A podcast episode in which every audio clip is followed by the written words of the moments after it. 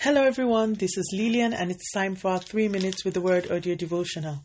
Today's topic in the Be Like Jesus series is boldness and confidence, and our anchor scripture is taken from the book of John, chapter 2, and verse 8.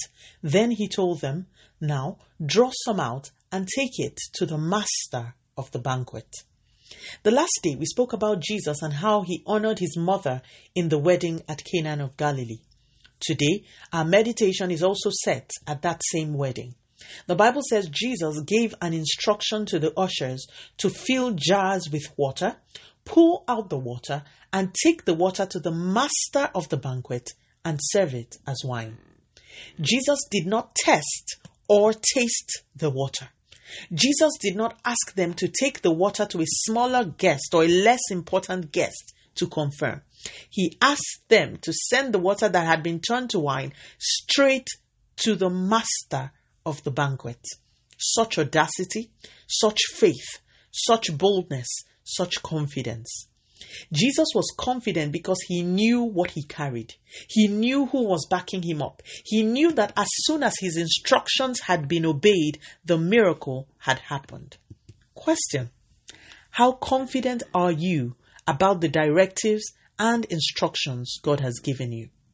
I know people who will pray for instructions. When they come, rather than obey, they then pray again for confirmation. When the confirmations come, they pray again and ask God to be very sure. They, they then seek validation from people, then pray again and end up never even obeying the instruction in the first place. My spiritual mother and pastor taught me something very early in my Christian walk. She would always say, Once God speaks, I go to sleep, no matter how bad things are. She was confident in God's instructions. Jesus was bold and confident. Be like Jesus. Let us pray. Father, in the name of Jesus, thank you so much for your word. Lord, we pray for the grace to know that your word is powerful enough to change any situation. We pray for boldness and confidence and a deep revelation and understanding of who we are in you. Continue to take all the glory, Almighty God. In Jesus' mighty name, we have prayed. Speak to you again soon. If you were blessed, please drop me a line on audiodevotional at yahoo.com or on our website at www.3minutesaudiodevotional.com.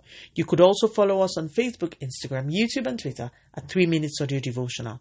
Remember, wrapped up in God's Word is all you need for your change to come. Love you and bye.